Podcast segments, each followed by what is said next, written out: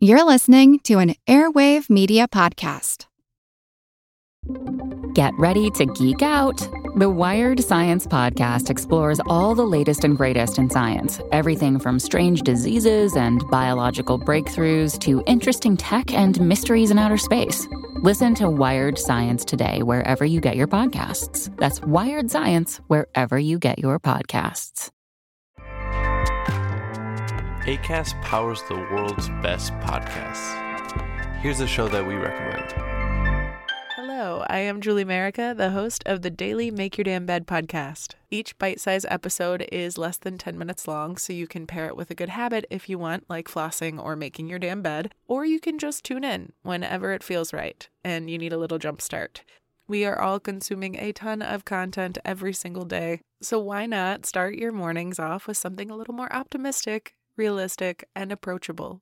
I am sure to include a lot of actionable tips and tricks to make starting your day and life in general just a bit easier and more enjoyable. The goal is to help you get out of bed so you can start making it. So check out Make Your Damn Bed podcast today, wherever you listen to podcasts, or visit www.makeyourdamnbedpodcast.com. ACAST helps creators launch, grow, and monetize their podcasts everywhere. ACAST.com.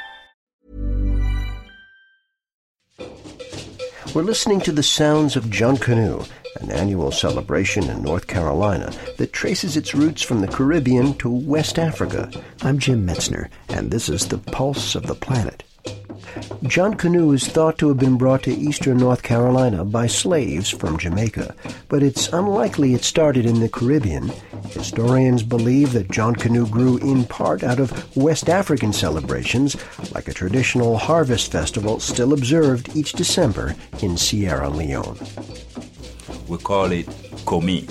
The musicians and the dancers start from one place and usually ahead of this entourage coming down the street you have the masquerade. Somebody is in a mask and ahead of that person is the leader. They stop at a house. He knocks at the door. The musicians play louder and the dancers get to work Brima Moiwa is a storyteller and musician from Sierra Leone who lives in Durham, North Carolina. Brima noticed similarities between Komi and the version of Junkanoo celebrated in North Carolina.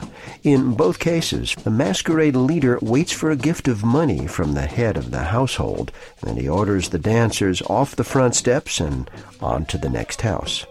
So in between houses, the music is not so intense at this time because you know you are walking and playing, but they are like still singing maybe the chorus of that song. So when they get to the next house, they start all over. We'll hear more about the Junkanoo Festival in future programs. To hear about our new CD, please visit pulseplanet.com. Pulse of the Planet is made possible by the National Science Foundation. I'm Jim Metzner.